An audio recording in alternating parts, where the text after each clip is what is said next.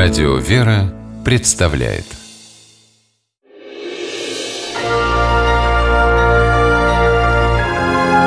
Герои моего времени. В декабре 2016 года бизнесмен из Самары Алексей Кабанов прилетел в Гонконг в командировку. И хоть на улаживание рабочих дел у Алексея было всего два дня, мужчина не смог отказать себе в удовольствии прогуляться по набережной бухты Виктория, излюбленному месту туристов. Долго наслаждаться красивыми видами Алексею не пришлось. Внезапно он услышал всплеск воды и крики людей. Пробившись сквозь толпу к ограждению набережной, бизнесмен увидел в заливе мужчину, который уходил под воду.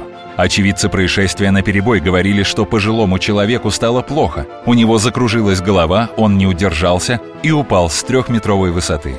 Кто-то звонил в полицию, кто-то вызывал врачей. И только россиянин скинул туфли и, оставив на земле документы и телефон, прыгнул в воду.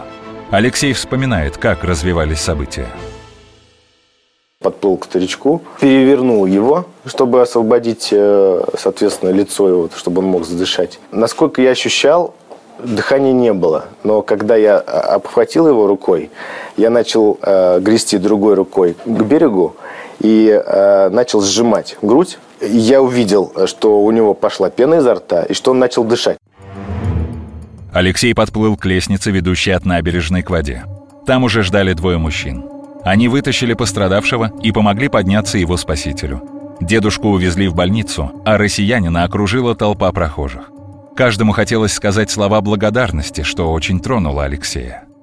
Все хлопали и кричали спасибо, говорили, что я герой. Фотографировались, сжали руку. Эта история попала в новостные ленты.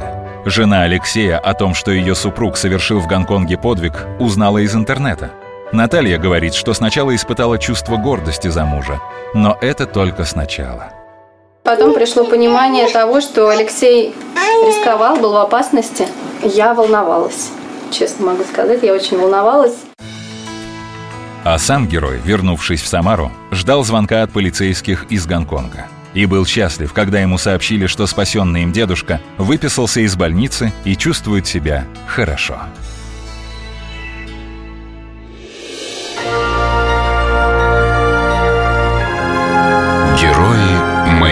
Времени.